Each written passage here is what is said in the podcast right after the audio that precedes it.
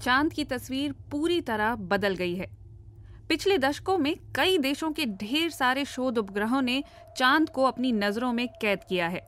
इस बीच, वो हमारे सौर मंडल में मौजूद ऐसा पिंड बन गया है जिस पर सबसे ज़्यादा शोध हुआ है।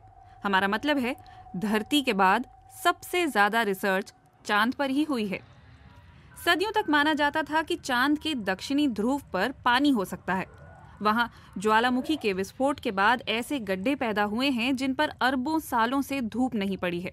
इन्हें कोल्ड ट्रैप कहा जाता है। ऐसा इसलिए क्योंकि गड्ढों का तल चाँद के दूसरे इलाकों से कहीं ज़्यादा ठंडा है। यहाँ तापमान माइनस 240 डिग्री तक होता है। साल 2009 में अमेरिकी शोध उपग्रह को ज्वालामुखी का रहस्य खोलने में कामयाबी मिली और लंबे समय से लगाए जा रहे अनुमान की पुष्टि हुई। लूनर टोही ऑर्बिटर ने निचली कक्षा में चाँद का चक्कर लगाया। और अमेरिकी अंतरिक्ष एजेंसी नासा ने उसी समय ज्वालामुखी में एक रॉकेट स्टेज गिराया। उसके पीछे एक अंतरिक्ष यान भेजा गया, जिसने वहाँ पैदा हुए गुबार का अध्ययन किया और उसके बाद ज्वालामुखी में खुद गिर गया। लूनर खोजी ऑर्बिटर, रॉकेट स्टेज और अंतरिक्ष यान के गिरने की जगहों का कई यंत्रों की मदद से मुआयना किया गया और गुबार में उसे पानी मिला। भारत ने अपना पहला चंद्रयान 2008 में भेजा था। उसके रडार को उत्तरी ध्रुव पर 40 से ज़्यादा गड्ढों में बर्फ़ की शक्ल में पानी मिला।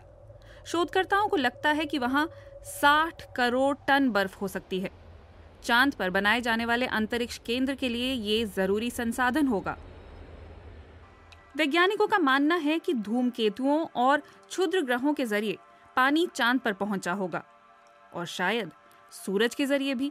जो चाँद पर हाइड्रोजन कणों की बमबारी करता है।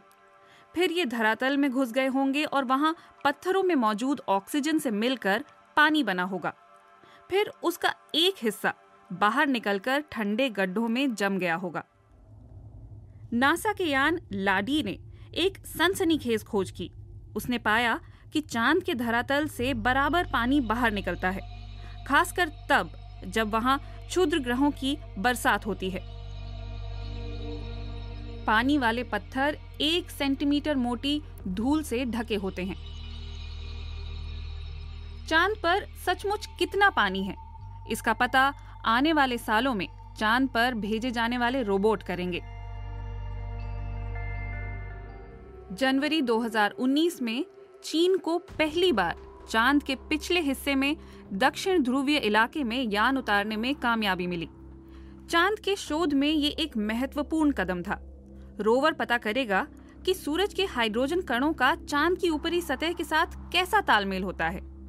इस बीच, भारत के चंद्रयान दो पर भी पूरी दुनिया की नज़रें टिकी हैं। चीन की तरह भारत ने भी एक रोवर भेजा है।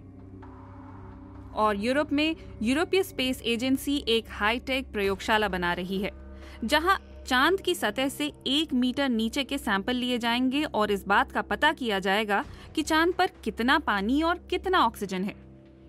शोध करने वाले रोबोट सारी जाँच नहीं कर सकते, इसलिए सैंपल चाँद से वापस धरती पर भी लाए जाएँगे। पत्थरों को जमा करने और उन्हें धरती पर भेजने के लिए जटिल तकनीक की ज़रूरत होती है। भारत और चीन की अंतरिक्ष एजेंसियाँ अपने अगले चंद्र अभियानों के साथ इस चुनौती का सामना करना चाहती हैं।